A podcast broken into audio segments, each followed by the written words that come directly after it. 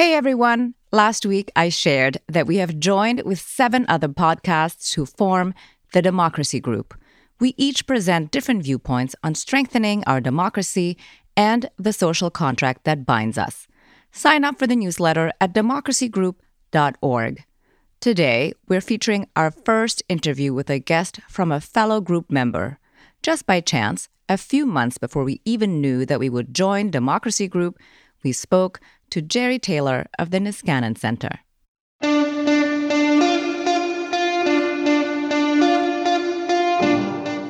Welcome to Future Hindsight. I'm your host, Mila Atmos.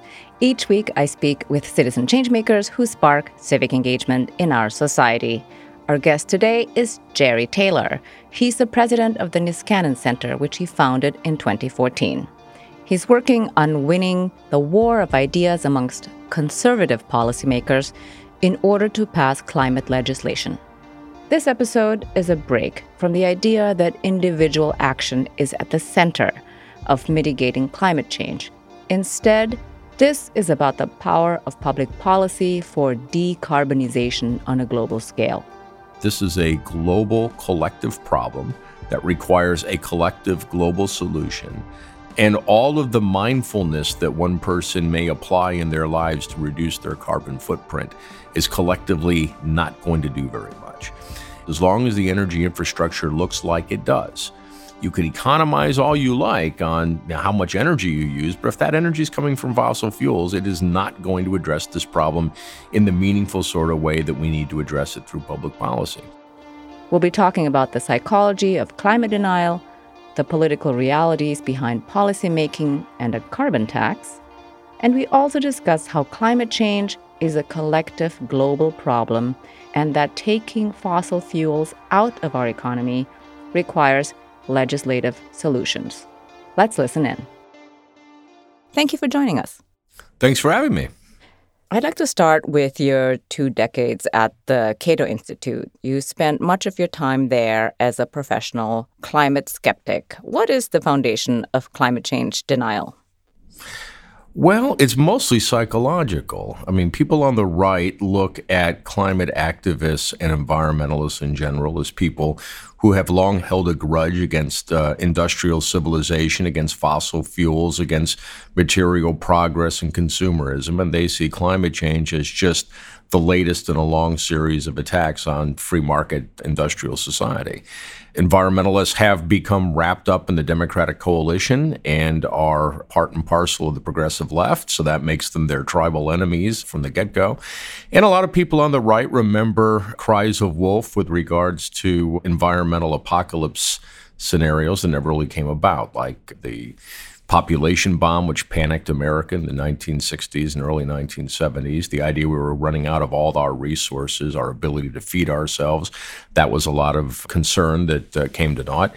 And so, for people on the right, they look at environmentalists and climate actors as people who have a relatively poor track record and who have a grudge against free market societies. And uh, that naturally puts people on the right into a position where they work very hard to dismiss the problem because they don't like the solutions they think that would be coming through the door if they acknowledge the problem. It's a pretty tight argument, basically, to say that there are people who cry wolf and nothing happened, even though there are storms and hurricanes and fires and everything. As long as they don't touch you personally, it feels like it's not actually a problem. What do you think is the most compelling argument for people on the right to shift their thinking about climate change? We know that public opinion is largely a reflection of elite opinion in Republican circles. So if you want to change their minds, uh, you're going to have to change the minds of thought leaders. And so at the Niskanen Center, we focus on waging and winning the war of ideas amongst the people who are actually involved in policy change and those elite leaders on the right who uh, lead opinions in conservative circles.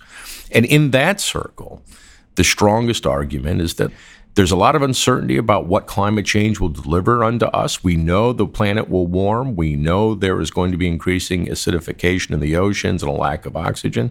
We know there are a lot of extreme weather events that are going to follow. But exactly how bad it will be and how quickly it will run its course is unclear. And we should be hedging against those risks. I mean, risk management is what we're talking about here. And in any other context, Republicans understand this, but they seem to have a blind spot when it comes to climate change. You don't need to get them to say, look, Al Gore was right all along, and I now need to make a public confession. But they can certainly say that climate change is playing out in front of our very eyes. It's absolutely undeniable. There are risks involved, and that we need to take those risks seriously. So that's a very compelling argument, right? How much success are you having with that with uh, GOP leaders? Well, a lot of our work is behind closed doors. Right now, there's no real political window of opportunity for climate action. And so nobody in the Republican Party is going to gain political capital by being too upfront on the issue. So our job is to help educate them, to make them comfortable with this issue, to help them think through what a Republican or a conservative or a libertarian response might be relative to, say, the Green New Deal. We've had some really encouraging conversations uh, with Republican leaders behind closed doors.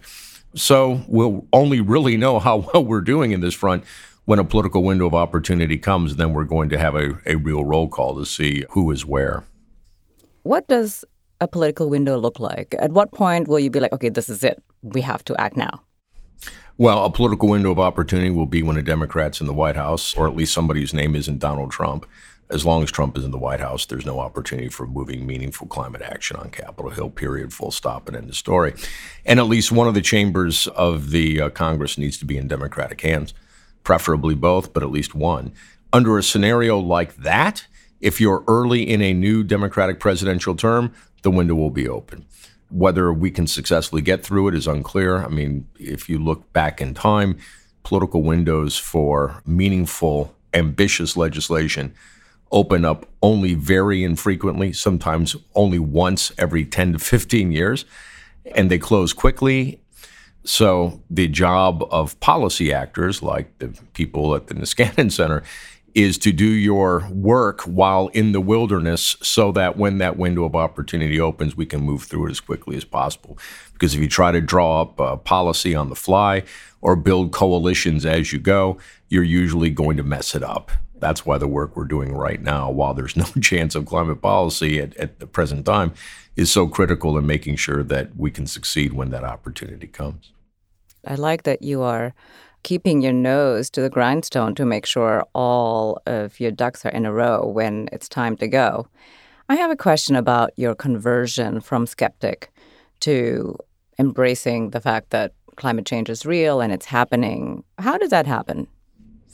It was a gradual process where every pillar of belief I had was slowly knocked out from underneath me.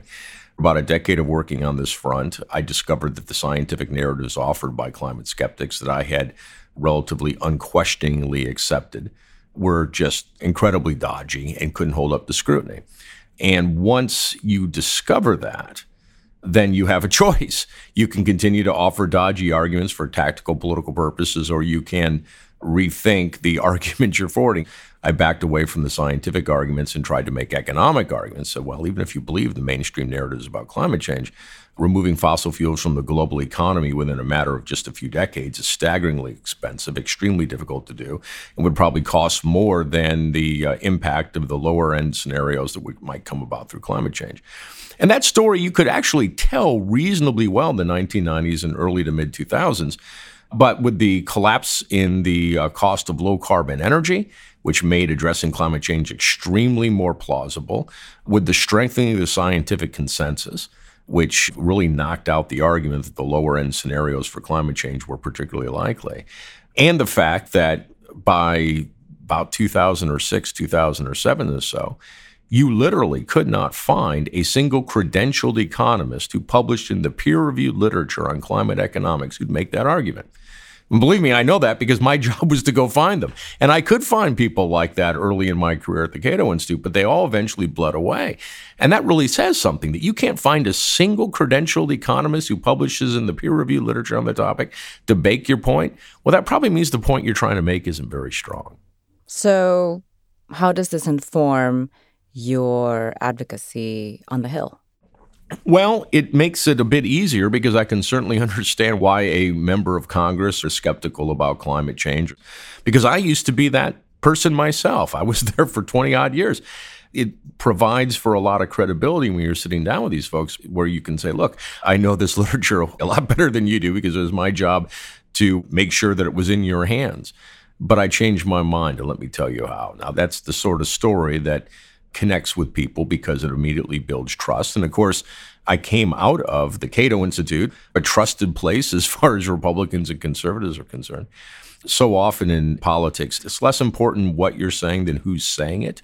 So if somebody from the Sierra Club or Greenpeace are trying to have this conversation, say with Senator Thom Tillis, they're probably not going to get very far. But the fact that I uh, uh, come from the place I do gives me a lot better a chance to uh, make the case and to make sure that the minds are open to actually listen and consider what I'm saying. It's very persuasive that, of course, you have this background to talk to conservatives in power on your conversion, but how has this changed your outlook politically? Because you are officially still libertarian. In theory, there's nothing wrong with being a libertarian and also somebody who believes in climate change. But in America right now, that's perceived as not being possible. How do you square those two things away? Well, a couple of things here. First of all, the idea that how you believe free markets work and your interest in individual autonomy should have nothing whatsoever to do with how you read scientific evidence and arguments. These are not ideological matters. I mean, things either are or they are not. The fact that we look at scientific evidence through ideological lenses is a real problem. Uh, but it's a very human problem because people have motivated cognition. They want to believe what they want to believe my change of heart about climate science and climate change has had a huge impact on my ideological outlook. Uh, to just to correct the record, I don't consider myself a libertarian any longer. And in fact, I wrote an essay last year called Against Ideology, in which I made the argument that my old libertarian uh, sentiments really don't hold up to scrutiny anymore what ideologists tend to do of, of, of, all stripes is to hold one consideration more important than any other in American politics.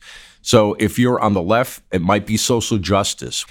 If you're on the right, it might be uh, individual liberty, free markets, individual virtue. But the reality is, is that all these things are important in American politics. So though I came from the libertarian world, which used to hold that individual liberty and autonomy was the most important consideration in American politics, I no longer do. Wow. Okay. My next question is about the Niskanen Center. Why did you start it? What do you hope to achieve? The first reason was that I had lost my faith in climate skepticism. And while that was an important part of my job at Cato, if I wanted to make alternative arguments, I probably had to have a new place of employment. The second reason is I thought that the libertarian world was wrong about how to go about achieving policy change. It was our belief that policy change occurs when people who have the most influence on public policy are persuaded to uh, invest political capital in that change. And a lot of the libertarians think that if you change public opinion, then naturally politicians will follow. That's a nice thought. But for the most part, there is zero correlation between public opinion and policy change in American politics. If there were, the NRA wouldn't be anywhere near as strong as it is, for instance. Minority views tend to win in American politics, not majority views. I thought that our old world, the libertarian world, needed to pay a lot more attention to Congress and Capitol Hill than it had been. And then the final reason is that we wanted to give voice to a heterodox version of libertarianism, which really didn't get a lot of voice in Washington, D.C. There is a tradition within the libertarian world to take social justice serious. If you don't believe that, read John Stuart Mill, who was required reading at the Cato Institute. There are libertarian professors who are in favor of reparations to uh, black Americans as a response to slavery. There are libertarians who are relatively pro labor and who hate right to work laws. And I think those arguments from a libertarian perspective are actually fairly powerful. There are obviously libertarians also who believe in carbon taxes and things like that to address climate change and other pollution matters. But as I said, as time went on, it became increasingly clear to me that holding up a banner for an ideology or an ism was becoming increasingly more difficult to justify. And I kind of lost heart in that, in the idea of flying an ideological banner in the first place. What you describe about the Niskanen Center is really exciting, actually, that really it's about independent thinking and that you are going to make up your own mind about what's important for society. So, you mentioned briefly in your answer just now about carbon tax. In fact, that's your proposed solution. Tell us a little bit more about that. Well, uh, there, there are a lot of virtues with regards to a carbon tax, but the most important is it gets right to the heart of the problem. The prices for fossil fuels today are being subsidized, and they are incorrect price signals because they're not accounting for the full cost of production, which have to include the cost of damages.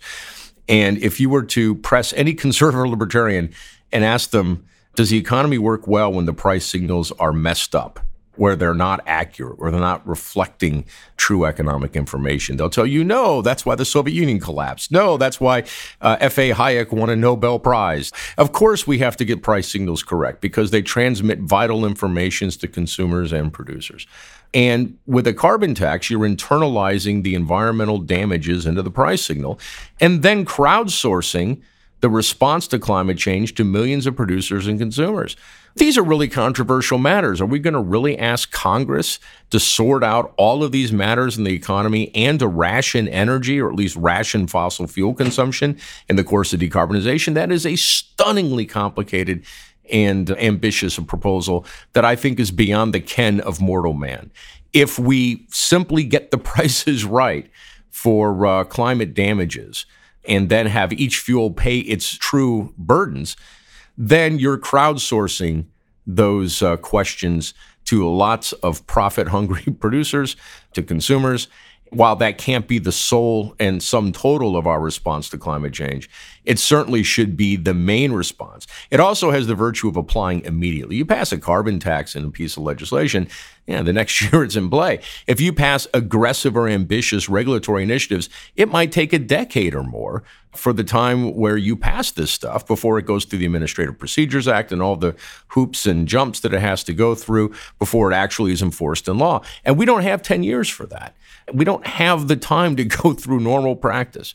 And so, this argument that we should look to carbon pricing as the main response, that's not just a right wing argument for a bunch of neoliberal economic professors. It's the consensus of opinion and finally, it's also something that can resonate with conservatives and Republicans. So if you're going to draft up a plan for addressing climate change, you're going to have to put together a plan that speaks to some extent to people outside of the progressive wing of the Democratic Party. And carbon pricing of the sort that I mentioned has been embraced by leading libertarian economists uh, throughout academia and in the public sphere. It's embraced by ExxonMobil and BP and Royal Dutch Shell. It's embraced by the majority of the Fortune 500 corporations in America. It is basically the harnessing of capitalism to solve a problem. And it just so happens the Republicans have that ideal tool in their toolbox, and they should be unlimbering it. That's both the intellectual and the uh, political case for why we embrace carbon taxation. Well, carbon taxation used to be a thing that we used to talk about all the time in the 80s and 90s, and then people just stopped talking about it, and it fell out of favor as an idea to tackle climate change.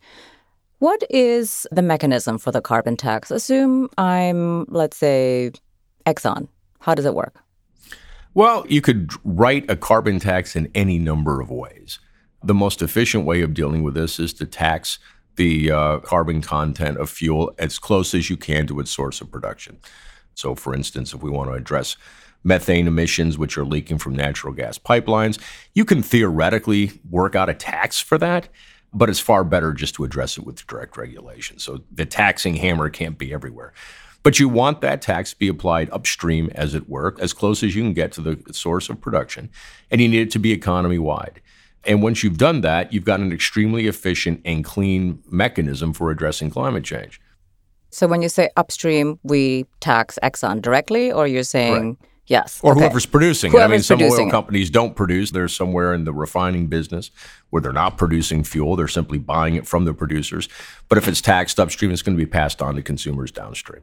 Right, right. Of course, it'll be priced in. Mm-hmm. So, how do you come up with the pricing for that? I'm just curious. Well, that's a tricky matter because we're not entirely sure what the environmental damages are from emitting a ton of CO2 because of the uncertainties with regards to the science. That introduces a question mark. Then there are low probability, high impact scenarios that are extremely difficult to price. So, for instance, what happens if we get hyper accelerated Arctic ice melt beyond where we expect it to be? We know that can happen. Given that uncertainty, the ideal price for uh, greenhouse gas emissions and carbon is uh, probably higher than is the political will in the United States to embrace that price. And so our job is to get the highest price we possibly can given political reality. If the upper end of what can be imagined politically is a $45 a ton carbon tax, well, then that's what we're going to try to lift. If the upper level is $30, well, that's what we're going to have to try to lift. Even though I certainly hear from progressives and climate hawks frequently that the atmosphere doesn't care about your politics. Well, that's certainly true, but we have to deal with the political world we have, not the one we wish to have. And in a world in which we have to deal with uh, climate skeptics and the Republican Party and the resistance to higher fuel prices, politics becomes the art of the possible, not exhortation for the impossible. Yeah, that's definitely true. And it's very hard, of course, to pass on higher gas prices at the pump. Well, you know, the transportation issue is relatively tricky when it comes to uh, carbon taxation. What we want are high enough prices to dissuade people from consuming fossil fuels. And the reality is, is that if you drive a car and you're using gasoline, uh, you don't change your consumption patterns very much. This may be a place where carbon pricing needs to be complemented with other policies like a simple mandate for an increasing percentage of the auto fleet to be made out of zero carbon fuel technology, which is a path that uh, Europe has gone down, China is even going down, and a number of states in the US are starting to consider going down. So that may be a means of response. I have a question about how all of us can get engaged here because your premise is that really it's the policymakers, the people that are already serving in Congress that are really going to make these decisions, and you are talking to them to change their minds and rally around a carbon tax solution, let's say. So, as an everyday person, what can I do? You know, there's a number of parties and actors and efforts to suggest to people how they can reduce their carbon footprint by eating less meat or how best to go about showering or washing your clothes or taking your vacations uh, and that sort of thing. There's nothing wrong with that. But the reality is is that this is a global collective problem that requires a collective global solution and all of the mindfulness that one person may apply in their lives to reduce their carbon footprint is collectively not going to do very much. As long as the energy infrastructure looks like it does, you can economize all you like on how much energy you use, but if that energy is coming from fossil fuels, it is not going to address this problem in the meaningful sort of way that we need to address it through public policy. And it's also a fact that there is an increasingly disturbing amount of social science research that finds that people who are mindful of their carbon footprint and are acting in their personal lives to reduce it become less supportive of legislative action to address climate change because they feel that they are doing their part already through lifestyle changes. And well, they may very well be on their part, but collectively it's not enough. The reason we're working on Washington and not writing self help books about carbon footprints is that if we're going to rip fossil fuels out of the global economy by 2050, which is what we're going to have to do to eliminate the higher end scenarios for climate change, it's going to require one heck of a lift that is simply beyond the ability of individual actors doing their thing, particularly since there are a lot of people who just don't agree with you, who live in Texas, who vote Republican, and they're going to drive their Ford F 150s regardless of what you do as far as your own consumption patterns. Okay, that's depressing. no, no, no, but you're totally right. You're totally right. I'm, I'm a big believer in public policy, and I'm a big believer that sound public policy changes behavior and works. So, why are you passionate about this issue? You are so well informed, and I can really tell that, you know, your heart is really in this. Why is that? Well, it's the most important issue of our generation. If you care about the future of the country, you care about the future of your kids. You care about the legacy that you live when you're on this earth. To sit here and watch the planet slowly burn and to deliver a hellscape potential future to our children and grandchildren is unconscionable if the main objection is, yeah, but it'll cost me a quarter more at the pump. Yeah, well, then maybe it will. But isn't the planet worth saving? So the cause is powerful and it's just, which has a lot to do with my passion here. The second, of course, is I did not always believe that this cause was particularly just or persuasive. And now that I have, I've got a lot of bad karma I have to address. So uh, I have some catching up to do. But the Niskanen Center deals with issues beyond climate change. We deal with poverty and welfare issues. We deal with immigration. Uh, we deal with regulation. We deal with healthcare. These are big issues that have important impacts on people's lives. And all the people at the Niskanen Center are working here because we're trying to make this country a better, more generous, more prosperous, more fair, and less divisive place. And climate change is an important part of that picture. Here, here. Looking into the future, what makes you hopeful? What makes me hopeful is that climate denialism, as an important part of the American political culture, I think, is on very much borrowed time. Increasingly, it's impossible to deny that the climate is changing around us. Even amongst Republicans, they can see that the planet is burning all around them. There was a survey last month that found that the issue that Republicans disagreed with their party more about than any other issue was environmental policy and climate change. And the same went for independents who leaned Republican. We're hearing Republican leaders now increasingly, like even Kevin McCarthy, acknowledging that the GOP has to get out of its prison cell of denialism and come up with answers to public policy on this front, because otherwise they're going to be politically incapable of competing in suburbs where, if they can't compete, they can't win national elections.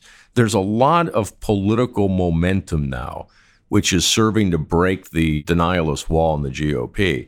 Unfortunately, it's not coming as quickly as we need it to come, but you can see the stress points building up, building up, building up. And usually, once the break occurs, policy change happens relatively quickly. I can't predict when it's going to happen, but you can see all the signs. And so that's what gives me optimism. That is indeed very hopeful. Thank you for your time to be on Future Hindsight. Thank you, Mila. This interview is really the first one where it really hit me that what we need first and foremost is collective action at the highest levels to address climate change. And further, I finally understand what decarbonization really means. It means replacing fossil fuels with renewable energy in the global economy. Indeed, this will take much more than eating vegan or recycling or not buying new clothes changing our lifestyle and demanding less of our planet's resources is still valuable.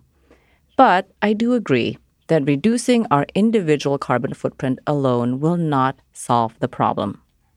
One thing that Jerry Taylor has in common with Bill McKibben and Katherine Richardson is that he also sees a momentum building for demands to take action to protect the environment. Judging from the fact that a Republican friend of mine sent me a book about how to achieve decarbonization, I hope that we're really getting close to public opinion being squarely for climate policy. Next week, our guest is Julian Brave NoiseCat. He's the Vice President of Policy and Strategy at the think tank Data for Progress. He's also a prolific writer on climate justice and Indigenous issues. We'll be talking about the intersection of social justice and equity within climate policy, what durable climate policy should look like, and what we can learn from the experience of indigenous communities in surviving the loss of their world. There's a lot of issues of public health and air pollution, particularly because of all the freeways that run through lower income communities in Oakland and black communities in particular. There's uh, some serious affordability issues. Their big challenge is to try to do this green transformation at the same time as they try to allow people who have been in Oakland for generations to stay and benefit from the investments in this new green economy that's being built in California. Until next time, stay engaged. I'm Mila Atmos. Thank you for listening to Future Hindsight. The executive producer and host of this program is Mila Atmos. The audio producer and music composer is Peter Fedak. The associate producer is Miriam Zumbul. Additional production by Brooke Sayan. Listen to us online at futurehindsight.com or your favorite streaming service.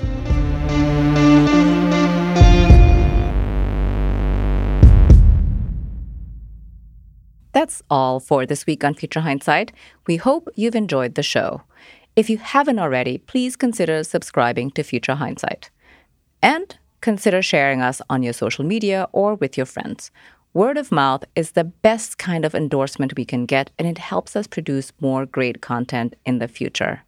Also, if you have the time to rate or review our show on whatever podcast app you use, we greatly appreciate it. It might not seem like much, but those ratings really do help. Also, feel free to drop us a line at hello at futurehindsight.com. We'd love to hear from you. We'll be back next Friday with a new show, and we hope you'll be there too.